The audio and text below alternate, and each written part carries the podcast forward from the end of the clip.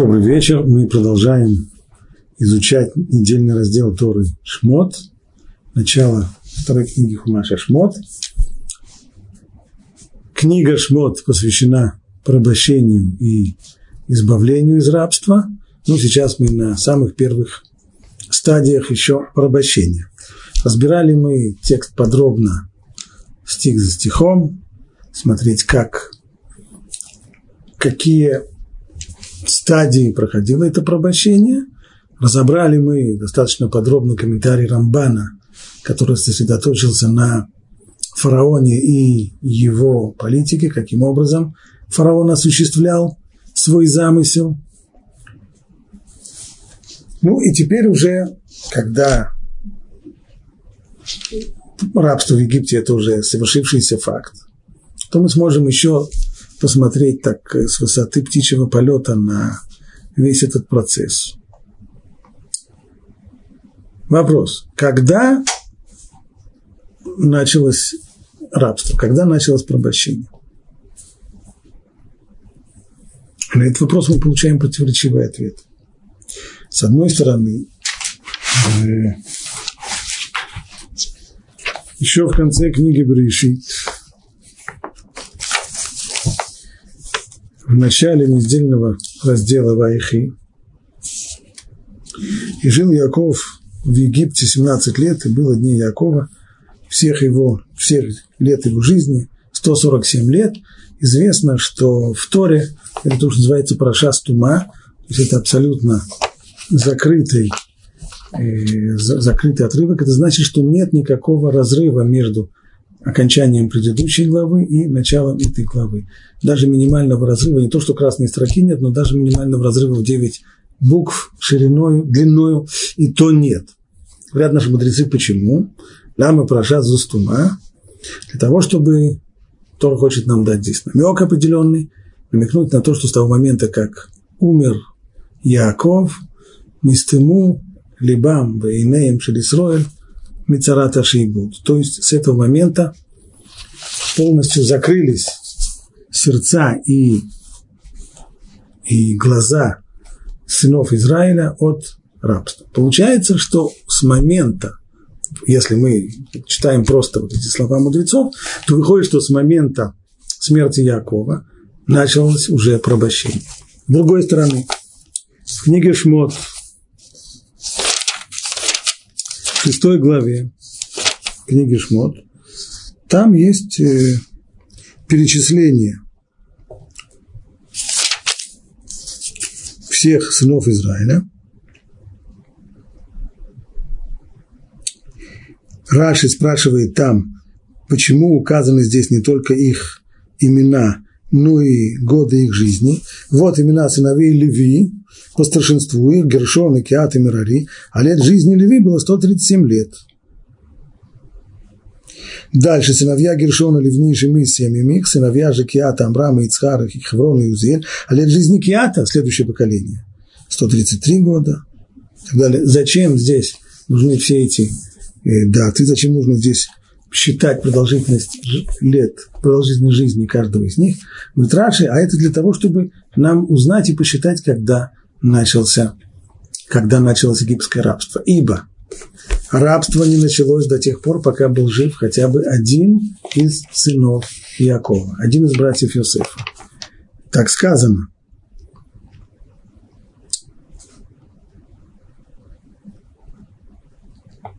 Как там сказано, и умер Юсеф и его братья, и все то поколение. И сразу после этого и восстал новый царь над Египтом, который не знал Иосифа. Ну, Юсеф умер не, не последним. Последним умер как раз Леви. Он жил дольше всех. Стало быть, вот только после того, как он умер, мы можем посчитать начало рабства. Выясняется, что оно было не так уж много времени. Относительно, конечно. Все относительно. Как же так? Значит, в одном месте получается, что рабство началось со смертью Якова. Что? галут, порабощение и египетское изгнание начинается, как, как галут Мицраем, начинается со смерти Якова. В другом месте получается, что оно началось намного позже, только после того, как умер Леви, последний из сынов Якова.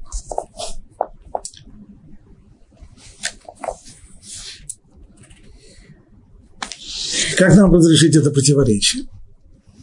С одной стороны, рабство, порабощение, галут, это чисто физическое явление, порабощение, безусловно, физическое явление, когда людей превращают в собственность, когда их э, заставляют э, делать то, что они не хотят, когда они находятся юридически в, в таких условиях, в которых они не имеют свободы и не, и не могут делать то, что они хотят.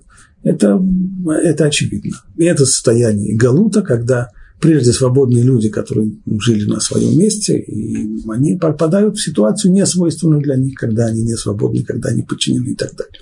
Это одна сторона дела. Есть еще вторая сторона дела, мы ее достаточно часто подчеркивали, а именно духовный аспект.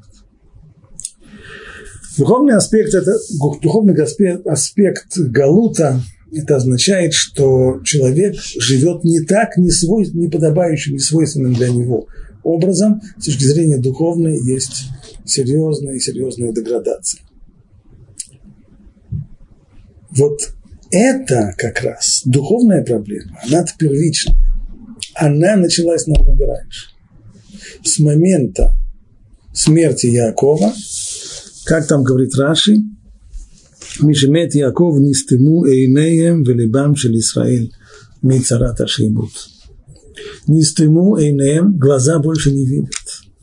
Нистам лев, закрыло сердце, сердце не чувствует. Главных два, два главных центра, при помощи которых человек воспринимает то, что творится вокруг него и пытается понять и оценить. Это глаза, при помощи которых он видит и оценивает то, что происходит, и сердце, то есть чувство, при помощи, при помощи которого он э, воспринимает существующее. Так вот, для всего народа понятно, что глазами и сердцем, мудрым сердцем для всего народа является его вожди, вождь народа.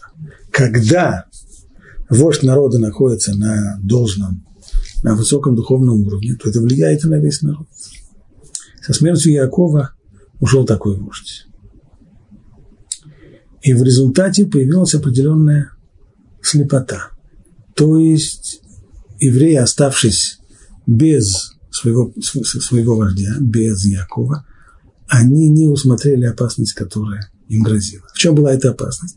Мы здесь подробно рассказывали о том, каким образом фараону удалось поработить евреев. Поначалу все это было бефе, рах, то есть это было все достаточно Э, мягко, а именно поначалу ко всему населению фараон обратился с просьбой помочь войти в тяжелое экономическое положение страны, помочь ей и отработать один день бесплатно. И евреи откликнулись на этот призыв, работали с воодушевлением, как и все египтяне вокруг. Вслед за этим бы их пригласили еще раз, еще раз, еще раз. В конечном итоге объяснили, что это уже теперь в добровольно-принудительном порядке. Теперь уже с завтрашнего дня на работу нужно выходить не потому, что это добровольная работа, а потому что так надо. Если бы Яков был жив, то очевидно, что он не позволил бы им тогда принять участие в этом самом первом субботнике, который устроил фараон. Но вот этого тогда евреи и не сумели углядеть. Этого тогда они и не увидели. И таким образом попали они на удочку. Таким образом вот эта вот нечуткость, духовная нечуткость привела к тому, что в дальнейшем уже началось пробощение, а фактическое пробощение, оно, как и сказано там, оно произошло только после того, как умер последний из, э, из братьев, последний из сыновей Якова, это был Левий. понятно нам теперь будет, с какого момента наступит перелом, а именно начало освобождения. В освобождении, очевидно, тоже будут разные стадии. Сначала освобождение на духовном уровне, а только потом уже конкретно на физическом уровне. То есть, если мы найдем в тексте или в комментариях какое-то место, где глаза и сердца открываются, если началось порабощение, если начался галут с того, что не стымо и наем балибам, с того, что закрылись глаза и закрылись сердца, то если найдем место, в котором глаза и сердца открываются, то это означает, что произошел перелом и начинается процесс освобождения. Вот теперь после этого вступления можем уже прийти к тексту. Глава вторая, с самого начала, первый посук. «И пошел человек из дома Леви и взял в жены дочь Леви. И зачала женщина, и родила сына, и, увидев, что он хорош, скрывала его три месяца. Когда же она не могла больше скрывать его, она взяла для него тростниковую корзину, обмазала ее глиной и смолой, положила туда ребенка и поставила ее в тростники на берегу реки. А его сестра расположилась на расстоянии, чтобы знать, что произойдет с ним. В это время дочь фараона спустилась искупаться в реке, а ее девушки шли вдоль берега, берега реки, и увидела она корзинку в тростнике и послала свою служанку, и та взяла ее. И открыла она и увидела его, младенца. И вот мальчик плачет, и сжалилась над ним и сказала, это один из еврейских детей. Тогда его сестра сказала дочери фараона, а не пойти ли мне не позвать тебе кормилицу из еврейских женщин, чтобы она выкормила ребенка для тебя? Иди, сказала ей дочь фараона. И пошла девушка и позвала мать ребенка. И сказала ей дочь фараона, возьми себе этого ребенка и выкорми его для меня, а я заплачу тебе. И взяла женщина ребенку и выкормила его. И когда ребенок вырос, она принесла его дочери фараона, и он стал ей за сына. Она назвала его Моше, сказав, потому что я вытащила его из воды. Вот этот отрывок будем сейчас разбирать. Читаем внимательно. «И пошел человек из дома Леви и взял в жены дочь Леви». Вопрос начинается с первого слова. «И пошел». Куда он пошел? Он пошел искать себе шедух, Пошел, пошел искать себе невесту. Что значит пошел?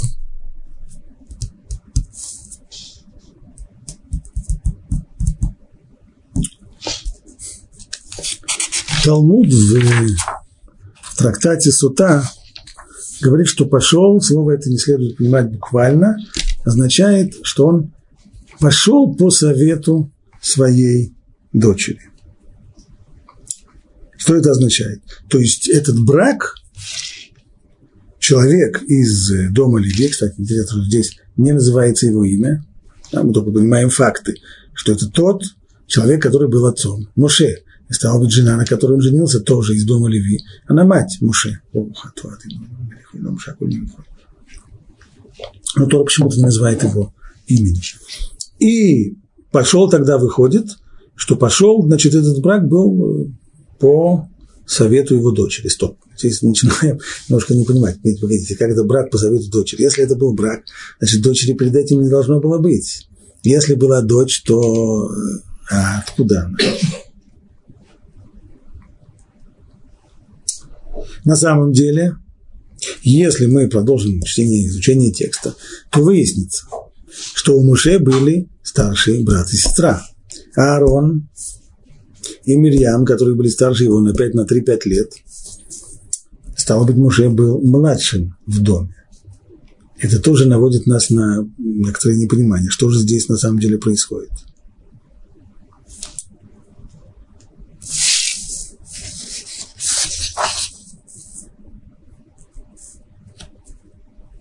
Талмуд в трактате Сута говорит так, что после указа фараона – что это за указ фараона? Указ, о котором говорилось на предыдущих уроках. Каждого ребенка мужского пола приказал фараон кидать в реку. То есть уничтожение младенцев. Так вот, после этого указа левит Амрам, так звали отца Муше Амрам, который был главой своего поколения, не просто он был левитом, а это был человек, авторитет к которому прислушивались все люди того поколения, должны развод. Почему должны развод? Да потому что вести семейную жизнь, рожать детей, которых потом будут уничтожать, смысла в этом он не видел. Поэтому дал и развод. А вслед за ним также поступили все евреи. То есть он после того, как он сделал такой шаг, этот шаг был демонстративным, и его примеру последовали и остальные. Но дочь Амрама, Мирьям, упрекнула его. В чем был упрек, упрек дочери? Отец, твой указ более жесток, чем указ фараона. Ведь он повелел уничтожать только мальчиков, а ты и девочек. В результате того, что люди развелись, теперь не будут рождаться и девочки тоже. И ты таким образом ты лишил их жизни. Он лишил их жизни только в этом мире, а ты и в грядущем. Известно, что человек, которому душа, которой не удалось воплотиться в теле, то есть родиться в этом мире, такая душа доля в грядущем мире не удостоится. Фараон злодей, поэтому его, указ вряд ли долго продержится. Это жизненная философия, которой часто наши мудрецы прибегали. В самых тяжелых ситуациях, в самых трудных положениях, когда казалось, что власти, сильные мира сего делают нашу жизнь совершенно невозможной, утяжеляют нашу жизнь далее. Да, это верно. Но все эти вещи приходящие. Иногда это кажется странным, когда такие мощные силы стоят против нас. Они кажутся незыблемыми. Всегда вспоминаю, когда я уезжал из, э, из спокойного Советского Союза, то мой отлет, э, это было в 1978 году, был, у меня был билет на 7 ноября.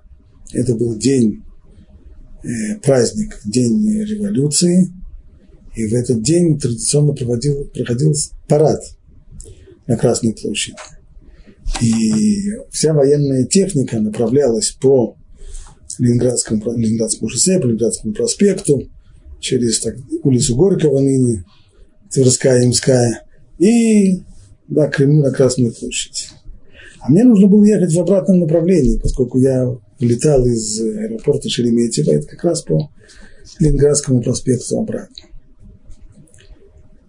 И вот пробиваясь через, э, в, тех, условиях на, на маленькой, маленькой машинке, пробиваясь к аэропорту, я сижу в этой машине и вижу, как навстречу мне едет эта техника, эти колоссальные тягачи с межконтинентальными ракетами эти страшные, внушающие ужас танки, бронетранспортеры, горы металла, невероятная сила. Я уезжаю, думаю себе, когда-нибудь будет, когда-нибудь будет конец тому что, тому, что здесь происходит.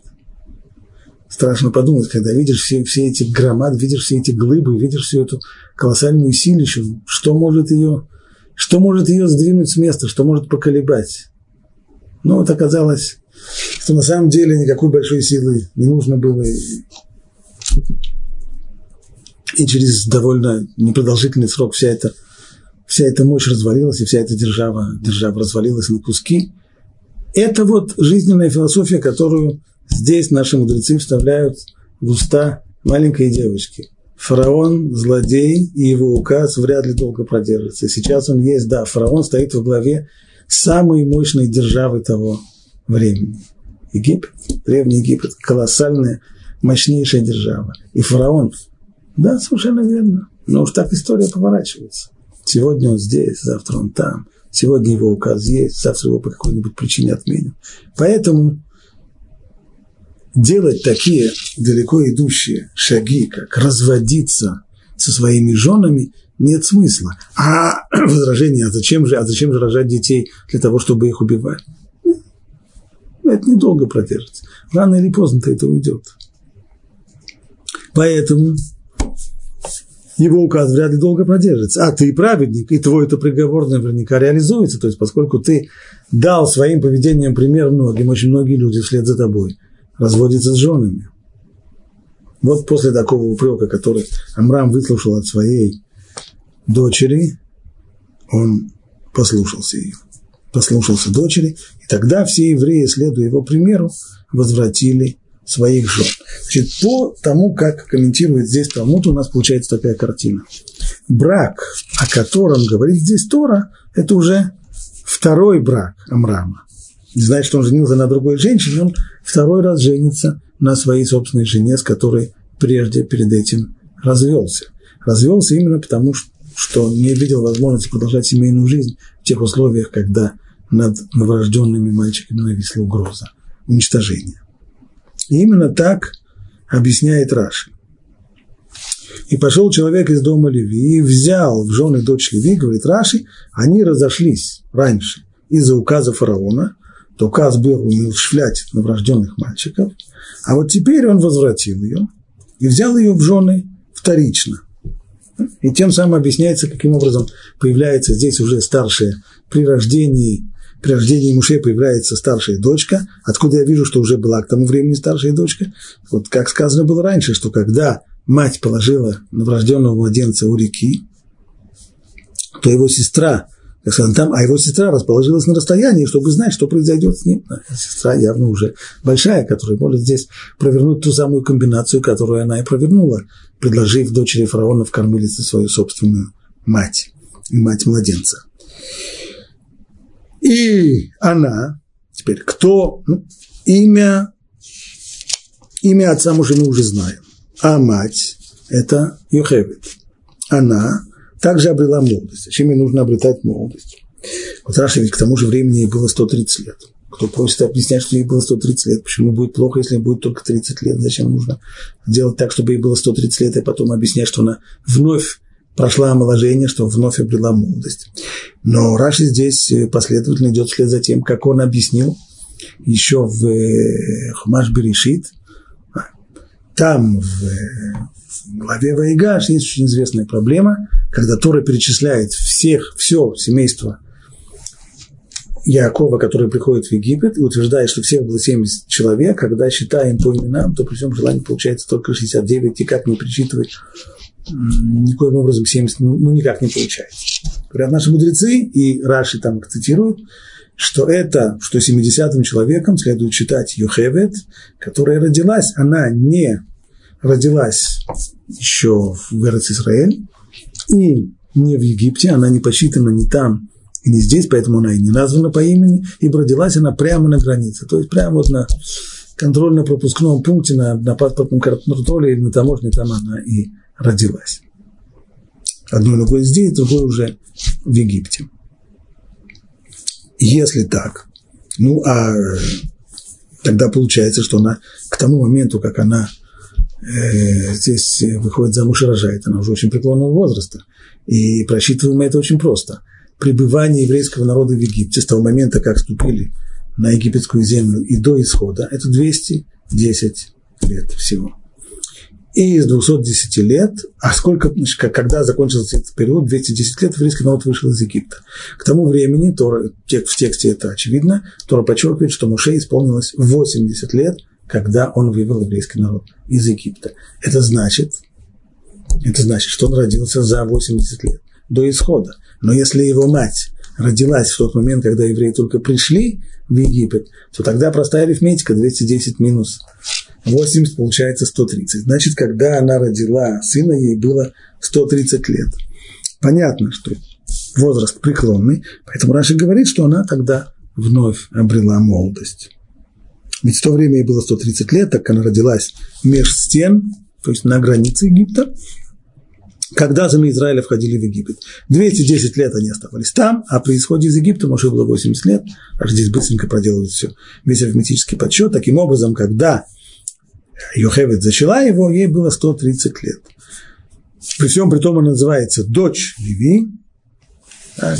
Дочь Леви – это не только вопрос происхождения, так, дочь, слово дочь обычно обозначается все-таки женщина молодая, поэтому придется сказать, что она вновь обрела молодость. Итак, это комментарий Раши, основанный на Талмуде, трактат Сута, а Талмуд уже, в свою очередь, основывается на анализе текста и решении тех противоречий, которые в нем скрываются. Теперь посмотрим, как подходит к тому же самому, к тем же самым вопросам другой комментатор, Рамбан. Рамбан, как известно, во многих местах он дает альтернативный комментарий, не принимая комментарий Раши, основанный на словах мудрецов Талмуде и Мидрашах, а давая возможный, возможный комментарий на уровне пшат, не прибегая к дрошот. Так пшат. Пошел человек из дома Леви. Мы спросили, куда пошел, что означает вообще это слово «пошел». Ответ мудрецом был «пошел», как говорят люди, пошел по совету, последовал совету своей дочери. Рамбан приводит здесь это мнение. Наши наставники говорят, Хазам говорят, что пошел, имеется в виду, пошел по совету, то есть последовал совету своей дочери. А мне кажется, что можно объяснить это по-другому. Что поскольку, невзирая на указ фараона, этот левит взял себе жену, чтобы она родила ему сыновей, о нем сказано и пошел. Пока не очень ясно. Почему этот факт? Понятно, что само действие, сам поступок Амрама был поступком достаточно мужественным, когда, несмотря на все, что происходит вокруг, он демонстративно, ни от кого не прячется, точно так же, как он раньше демонстративно дал развод своей жене, точно так же сейчас наоборот, он демонстративно на ней женится. Как бы выражая тем самым то, что сказала ему дочка, что указы фараона долго они не продержатся. Тем самым он выражает вот свое неверие и непринятие фараонов, фараоновых указов. Ну, почему это выражается словом «пошел»? Продолжает Рамбан. Ведь так всегда говорится в Писании о человеке, совершающем решительный и быстрый поступок. То есть там, где человеку нужно, он долго может думать, он должен, может сомневаться, он должен раздумывать, взвешивать, да, нет. Но когда человек, наконец, решает и резко, быстро притворяет свое решение в жизнь, усилием воли, это называется словом «пошел». Тора пользуется, и Рамбан приводит доказательства, что в целом ряде мест подобного рода решительные поступки описываются фразой, которая называется со слов «и пошел». Например, «и пошел Рувен и возлег на ложе Бельги», когда Рувен устроил демонстрацию в шатре своего отца, демонстративно перевернув, э, вышвырнув там мебель из его кровати, из его, из его шатра, то начинается это, то описывается эта фраза, то начинается слово «и пошел Рувен». Так, не имеется в виду буквально, что пошел из своего шатра в шатер Билли и там устроил э, манифестацию. Не в этом дело. Пошел имеется в виду именно вот этот вот решительный поступок, который вовсе не просто было решиться на него. Или, когда братья решаются сделать еще, еще менее простой поступок, а именно избавиться от Юсефа. Снова предложение там это звучит так. Пойдем и продадим его ишмаильтянам. То же самое и здесь. И этот человек, он тоже проявил решительность и взял дочь Леви. То есть вот такой вот решительный, требующий достаточного мужества и воли поступок, он и описывается этим словом «пошел». Продолжает Рамбан, то, что мы уже сами заметили. Здесь не упомянуто ни имя Левита, ни имя его жены, все анонимно, которое он взял. Почему? Иначе нужно было бы называть их отцов и дедов и так до самого Леви. А Писание стремится к краткости, чтобы как можно быстрее рассказать о рождении будущего избавителя еврейского народа Моше. Есть разная динамика текста. Иногда мы знаем, текст раскручивает ситуацию медленно, обстоятельно, подробно. Иногда текст летит, просто перескакивая через десятилетия, через, через массу деталей, скорее, скорее, скорее достигнуть до, до главного. Этим-то и объясняется различные э, темпы развития э, сюжета и описания событий. В действительности, через некоторое время Тора подробно опишет и укажет всю генеалогию, все происхождение, каким образом происходил Моше от Леви, от Якова и так далее, все это будет, но не сейчас. Сейчас, скорее, после того, как Тора нарисовала нам здесь всю картину порабощения, Тора быстро-быстро стремится перейти через Рубикон переломному моменту, а именно рождение Моше, который и поведет процесс освобождения из Египта. Поэтому все лишние детали опускаются, даже имена. Ибо если только назвали имена, то придется сказать а, имя Амрам, а чей он сын, кто такой Амрам? А, Амрам, он сын Киата, а Киат кто такой? А, он сын. Все это сейчас лишнее, быстрее. Но затем его дословно уже изложено подробно. Всему этому будет время.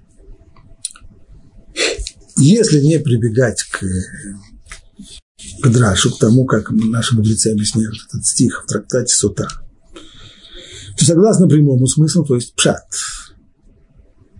в этой строке Торы говорится о начале супружества. Всегда, когда переводит на русский язык пшат как прямой смысл, это всегда, всегда может навести на недопонимание. Тут вроде бы пшат – это прямой смысл, а драж – это аллегорический. Не так. Драж – это значит буквальное понимание. Буквально. Буквально, как следует буквально понимать. Вот так, что он пошел и женился, а если у него оказывается потом, что к тому моменту, как он женился, у него родился сын, у него есть еще старшие, более старшие дети, значит, он женился вторично, вот и все. Понимаем это буквально. Пшат. Пшат означает, мы пытаемся понять это не буквально. А как? Что здесь, что в этой строке Тора говорится о начале их супружества, но только события эти главы описываются не в той хронологической последовательности, в которой они происходили. Ведь они поженились еще до указа фараона. То есть, Драж, как, как понимает этот стих Гмара, как понимает Талмуд в трактате Сута, понимаем буквально, а именно, что события происходят так, как они здесь написаны, буквально. Поженились, и как поженились, у них родился ребенок сразу. А как тогда быть, если выясняется, что до этого есть еще двое детей? Знаешь, поженились второй раз. Пшат. Пшат говорит, да нет, не в этом дело. То, что написано здесь, поженились, хотя то, что написано, что они поженились, и Амрам, и человек из дома Леви взял в жены дочь Леви, это написано после указа фараона. Но на самом-то деле нельзя понимать это буквально, не следует понимать это буквально на уровне пшат, а имеется в виду, что это произошло задолго до того, как был указ а, фараона. До того, как был указ, Амрам уже женился на Юхевет, и у них преспокойненько родились двое детей, Мирьям и Аарон, и только после этого был указ фараона, и указ фараона уже пришелся как раз на то время, когда должен был родиться Моше. А двое детей родились до этого беспрепятственно, просто потому что они родились до указа фараона. Это пшат, не буквальное понимание текста. Сначала родились у них, продолжает Рамба, сначала родились у них Мирьям и Арон, а уж потом фараон вынес свой указ всякого новорожденного мальчика бросайте в реку. И тогда уже стала эта женщина. Эта женщина зачала и родила сына, и увидев, что он хорош, скрывала его, как говорит Тора дальше. Но рождение Мирьяма и Арона в Торе не упомянуто. То есть эти, эти факты вообще не упомянуты. То есть они воспринимаются здесь в, в рассказе как нечто само собой разумеющееся. Есть брат, есть сестра, а когда они родились, Тора не рассказала. Однако, по мнению наших наставников, если мы... Кстати, почему? Опять же вопрос, почему о рождении Муше рассказывается подробно, а о рождении Мирьям и Аарона вообще даже не упомянуто? Потому что их появление на свет не было связано с каким-то с какими-то особенными обстоятельствами. Появление Муше на свет настолько драматично, поэтому оно подробно описывается. А они родились ну, просто так, как рождаются все остальные люди на свете. До сих пор это объяснение Рамбана на уровне пшат, не буквального понимания текста, сводится оно к тому, что Эн Мугдаму Мухарбатура, то есть рассказ Торы не выдержан в хронологическом порядке, и хотя рассказывается о женитьбе Амрама после указа фараона, на самом деле она, эта женитьба была задолго до того, а вот зачатие когда зачала женщина, то есть когда она забеременела была э, Моше, вот это уже произошло после указа фараона. Продолжает дальше Рамбан. Но, однако, по мнению наших наставников, в этой строке говорится о повторном супругстве. И здесь он уже переходит на комментарий мудрецов в Талмуде. Так как отец Моше отделился от своей жены из-за указа фараона, а затем, по пророческому совету дочери, он ее возвратил, женился на ней вторично. Он вновь женился на ней, ведя ее под хупу, а Мирьям и Арон танцевали на свадьбе своих родителей, радуясь, что благодаря их повторному супружеству народ Израиля будет избавлен от рабства. То есть они видели в этой демонстративно проводимой свадьбе предвестие будущему освобождению из рабства. Потому что в действительности свадьба это, эта веселая свадьба имела, не имела особого смысла, если верить в то, что порабощение и та ситуация, в которой жили тогда, будет продолжаться и продолжаться. И хотя Аарон был еще совсем маленьким, как ты совсем он должен был маленьким, поэтому как-то объяснение мудрецов о том, что он э, танцевал э, вокруг хупы родителей, несколько странновато выглядит. Поэтому говорит Рамбан, хотя Арон еще совсем маленьким, Всевышний вложил радость в его сердце. Ну, а возможно, и просто Мирьям объяснила ему смысл происходящих событий, и тогда он тоже тому радовался. Окей. Значит, до сих пор мы объяснили только первый стих второй главы, и пошел человек из дома Леви и взял в жены дочь Леви. И зачала женщина, и родила сына. И увидев, что он хорош, скрывала его три месяца. Значит, родила она уже в условиях, в которых э, новорожденному ребенку, новорожденному сыну грозила опасность для жизни.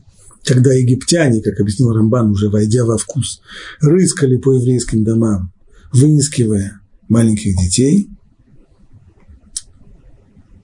Ну и как здесь быть? Скрывать, получается, и зачала жить. Она скрывала его. Скрывала его три месяца, потом выяснилось, что дальше скрывать невозможно. И Тора здесь, казалось бы, объясняет, мотивирует, почему она делает эти усилия скрывать. И зачала женщина и родила сына. И увидев, что он хорош, скрывала его три месяца. Ну, так получается, если бы она не увидела, что он хорош, тогда бы она его не скрывала. Так хороший ребенок, жалко его. Надо бы скрыть. А если родился нехороший, ну ладно, пускай берут как, как это можно так понять? Это же...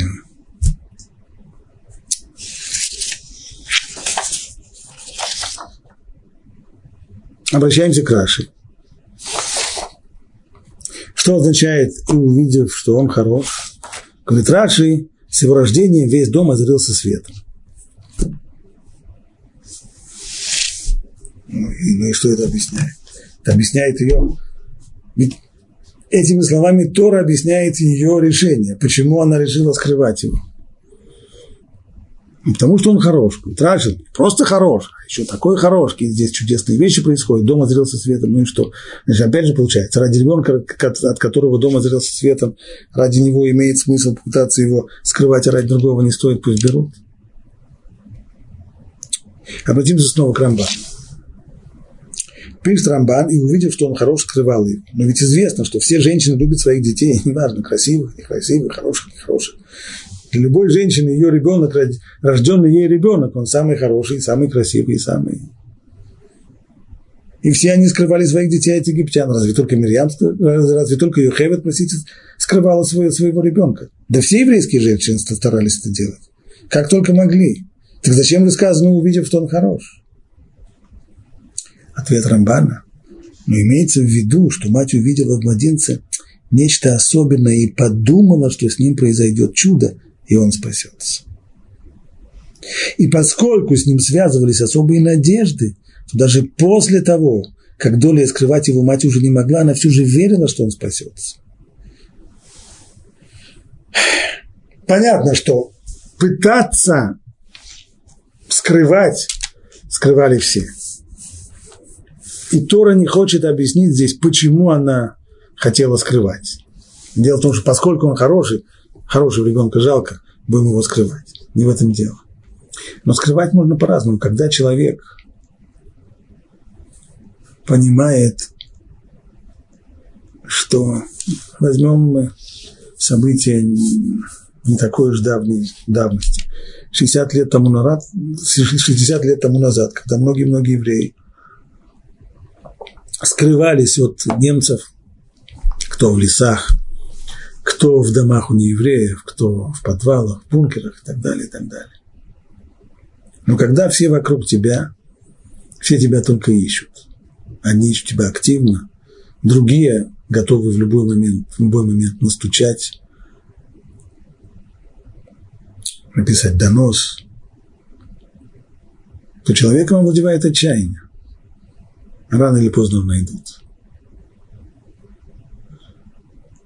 И человек в такой ситуации не находит душевных сил для того, чтобы продолжать скрываться, продолжать укрываться, искать себе новые и новые убежища. Нужна вера, вера в спасение, которая давала бы силы скрываться. То же самое и здесь. В ситуации, когда это не просто, как объяснил Рамбан, это не просто был приемный пункт, на который нужно было сдавать новорожденных младенцев. Нет, египтяне, в том числе и соседи тоже.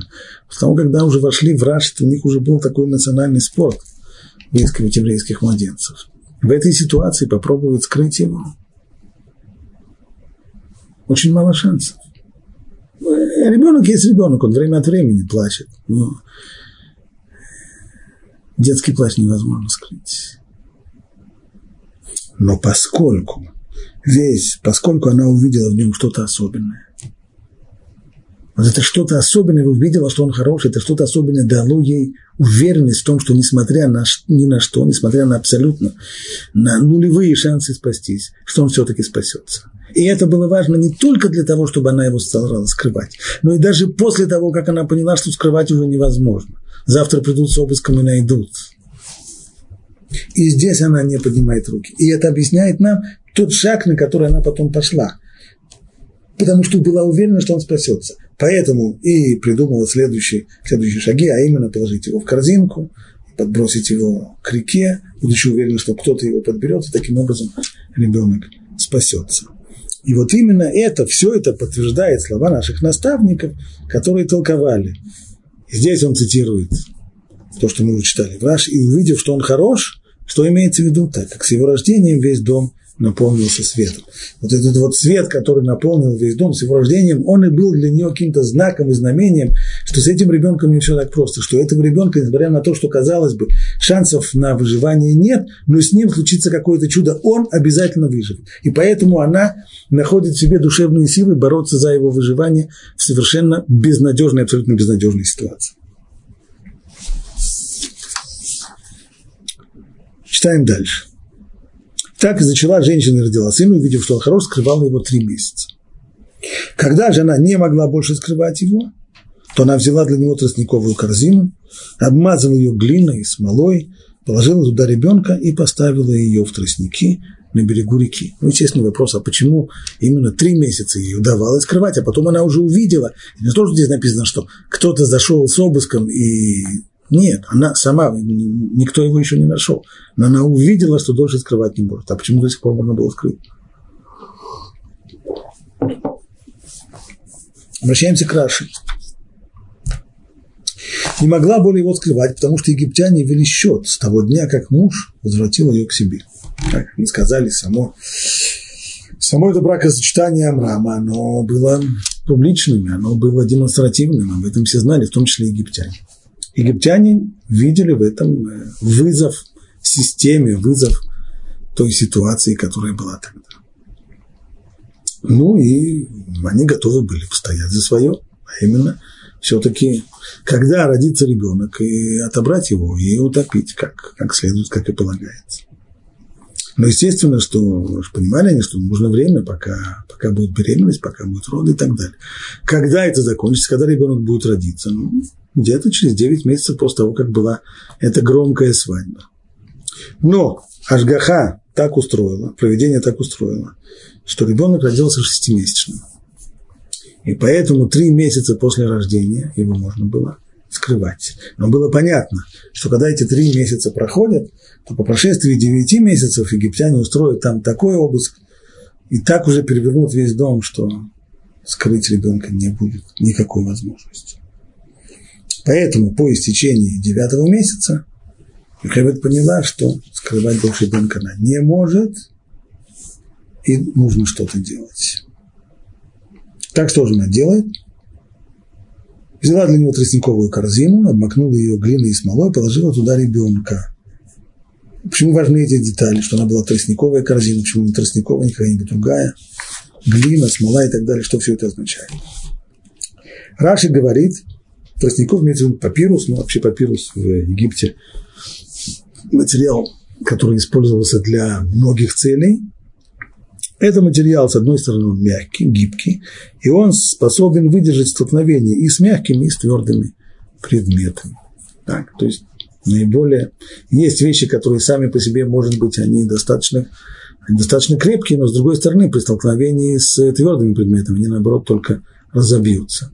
А этот тростник, он хорош и на то, и на другое, он выдержит и мягкие любое столкновение, благодаря своей гибкости. Ну, а то, что она обмазала глиной и смолой, понятно, для того, чтобы вода не проникала. Продолжает Раши, смолой. Зачем нужно было и глиной, и смолой? Смолой, то есть дегтем снаружи. Так, так как ну, принято, как, так как конопатели все подобного рода лодки, суда и так далее, чтобы вода не проникала внутрь. Но у дегтя отвратительный запах. Поэтому глиной она обмазывала изнутри, чтобы праведнику не пришлось обонять дурной запах смолы. И поставила в тростнике, что это за тростник? Камыш. В камышах. Поскольку действие происходит на берегах Нила, а именно не просто на берегах Нила, Нила, а в дельте, именно в тех местах, где, где много тростника, вот там она и ставит у берега реки корзинку.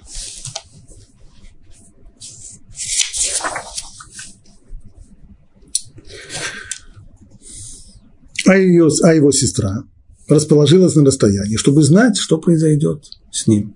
Да, тоже уверенная в том, что все, будет, все кончится лучшим образом. У нее нет никакого сомнения, поэтому она притаилась посмотреть, кто же его подберет и где же он будет продолжать свою жизнь. В это время дочь фараона, на это, конечно, никто не рассчитывал, что именно не больше, не меньше, как дочь фараона, спустилась искупаться в реке, а ее девушки шли вдоль берега реки. Увидела она корзинку в тростнике и послала свою служанку, и та взяла его. И открыла она, и увидела его, младенца, и вот мальчик плачет. Массу, масса сложностей есть э, в этом отрывочке, который мы прочитали. Во-первых, то, что написано, что она послала свою служанку, свою рабыню. Есть здесь известная игра слов. Слово «ама» у него есть много значений. Во-первых, это локоть. Так, когда человек э, протягивает руку. Во-вторых, это мера длины. Тот же самый локоть. Около полуметра. В-третьих, это служанка, рабыня. Что же имеется здесь в виду? Имеется ли в виду, что она протянула руку? Или имеется в виду, что она послала одну из своих служанок? Пойди возьми, принеси корзинку оттуда. Что, как это понимать? Раши пишет так. Послала она свою служанку. Наши учителя толковали это слово как означающее именно рука, предплечье. Но они же толковали слово как свою руку, имея при этом в виду, что ее рука вытянулась на несколько локтей, то есть это уже третье значение, чтобы она могла дотянуться до младенца. Значит, простое значение имеется в виду здесь служанка. Пшат, ама, хотя на самом деле для слова служанка, рабыня существует другое слово, шифха, может быть, оно даже более, более приемлемое, но здесь Слово «ама» следует понимать именно бепшат как рабыня. То есть, скорее всего, египетская принцесса, особо достаточно, можно себе представить, достаточно избалованная, сама ходить за всякими вещами не станет, поэтому если она даже увидела что-то, что ее заинтересовало, у нее достаточно служанок, чтобы сказать, принеси. Это пшат. Драж, имеется в виду, что она сама хотела ее взять. Поскольку сама она была достаточно далеко от этого места, то здесь ее ама, то есть ее рука, она удлинилась. И не просто удлинилась, а удлинилась на несколько, а здесь уже слово ама в третьем его значении, в значении меры длины. Она удлинилась на несколько локтей для того, чтобы та смогла добраться и дотянуться до, до корзинки. А вот дальше сказано уже совсем плохо. И открыла она, она подняла эту корзинку, и открыла она, и увидела его младенца – и вот мальчик плачет, что значит, увидела его младенца. Было бы сказано, просто увидела его, хорошо. Было бы сказано, просто увидела младенца, тоже хорошо. А как так понимать его младенца?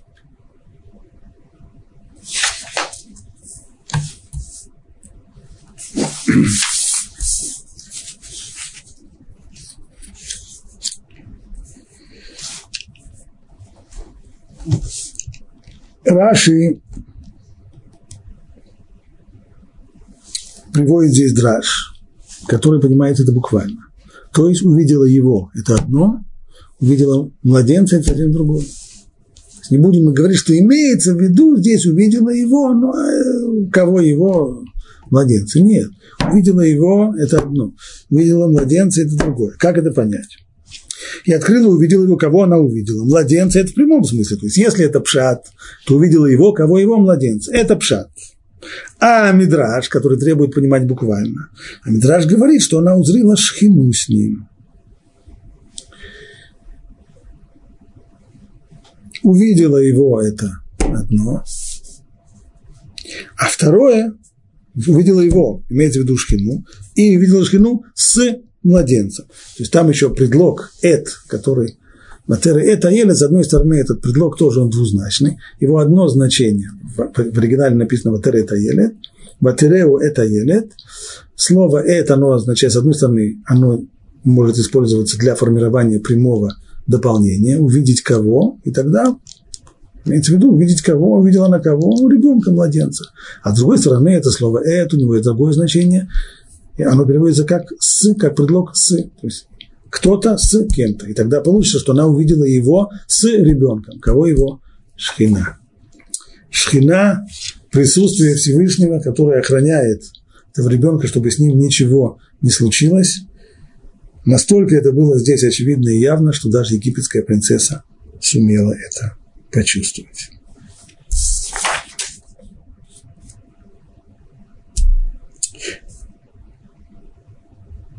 И открыла она и увидела его младенца. И вот мальчик плачет. Опять несоответствие.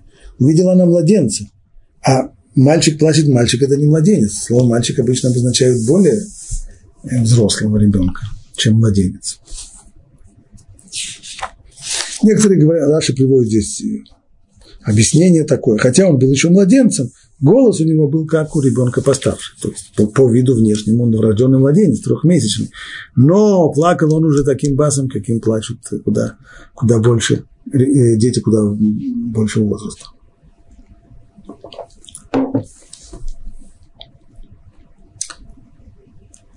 И сжалилась над ним. И сказала, это один из еврейских детей. И вот тогда его сестра сказала дочери фараона, а не пойти ли мне и не позвать тебе кормилицу из еврейских женщин, чтобы она выкормила ребенка для тебя? Почему она из еврейских женщин? В чем проблема? Почему она... То, что сестра находится здесь, спрятавшись там в тростнике, это мы уже знаем. В какой момент она появляется? Она предлагает найти кормилицу. Ну, что, египетской принцессе проблема найти кормилицу, при дворе фараона нет достаточно кормилицу. У фараона было много жен. И гарем был достаточно большой. Найти женщину, которая может прокормить, не так сложно. В чем вообще проблема-то? И почему еврейскую? Отвечает на это Раши, да потому что дочь фараона носила его ко многим египетским женщинам. То есть, опять же, по тексту это получается, вот как она только его нашла, открыла, пожалела, и тут же сразу появилась Мирьям и предложила эту самую идею найти кормильницу достаточно много времени прошло. Естественно, самая первая вещь, которую, которую э, дочь фараона сделала, это отнесла во дворец. Там достаточно много женщин. И попыталась найти ему кормильницу среди египетских женщин. И что же? Но младенец не принимал их молока. Почему? Потому что то, что было бы вполне нормально для любого другого младенца, для него это было неприемлемо, так как в будущем ему предстояло говорить со шхиной. Поэтому через его уста молоко египетской женщины не должно было проходить. Вот почему он отказывался от молока египтянок. И тогда появилась эта идея у фараона. Может быть, это такой... Это только исключительно единственное, что он готов, это только, только, на, только на молоко еврейской женщины. Иди, сказал дочка фараона.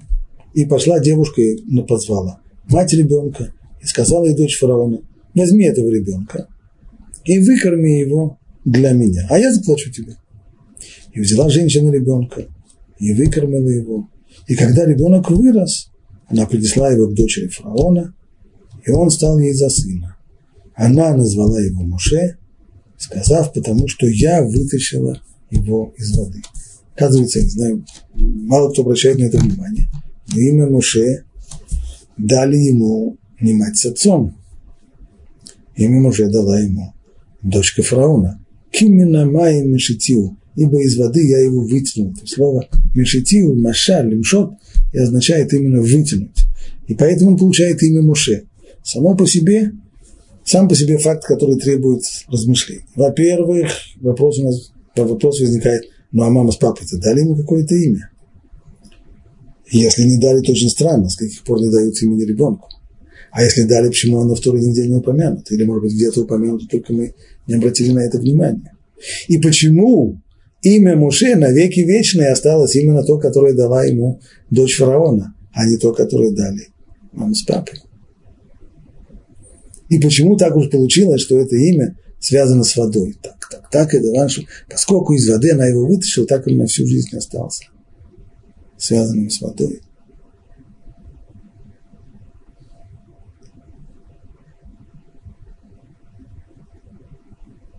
По крайней мере, на последний вопрос дает ответ мораль.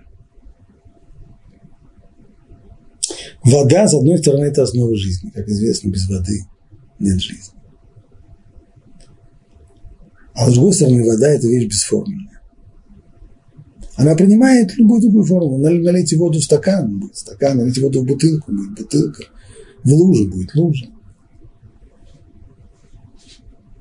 Бесформенность. Бесформенность. Что такое то, в чем нет формы? Имеется в виду одно только, одна только, одна только природа, одна только физическая, только материя, не имеющая никакого содержания. Вот этот символ материи, не имеющий никакого содержания, это и есть бесформенность. Как только приходит в материальный мир содержание, как только приходит духовный смысл в этот материальный мир, то это означает форму, которую приобретает – материальное. Поэтому Муше, тот, кто в этой жизни, тот, кто в, в эту нашу жизнь, тот, кто привел Тору в жизнь, он, естественно, к воде, с водой у него очень плохие отношения. Он из воды вытащенный, он не относится к воде. Он и вода – это две противоположности. Как известно, и в конце его жизни у него были серьезные-серьезные проблемы, испытания, связанные именно с водой. И именно это предвидели египетские астрологи, когда предсказали фараону, что вот-вот должен родиться избавитель египтян, но только что видно по его гороскопу, что у него очень плохие отношения с водой. Кимина Майя Мишитил, из воды я его вытащила. Так и осталось у него это имя, имя, которое называет его Тора, имя, которое дала ему дочь фараона, имя, связанное с уходом от воды, с уходом из воды.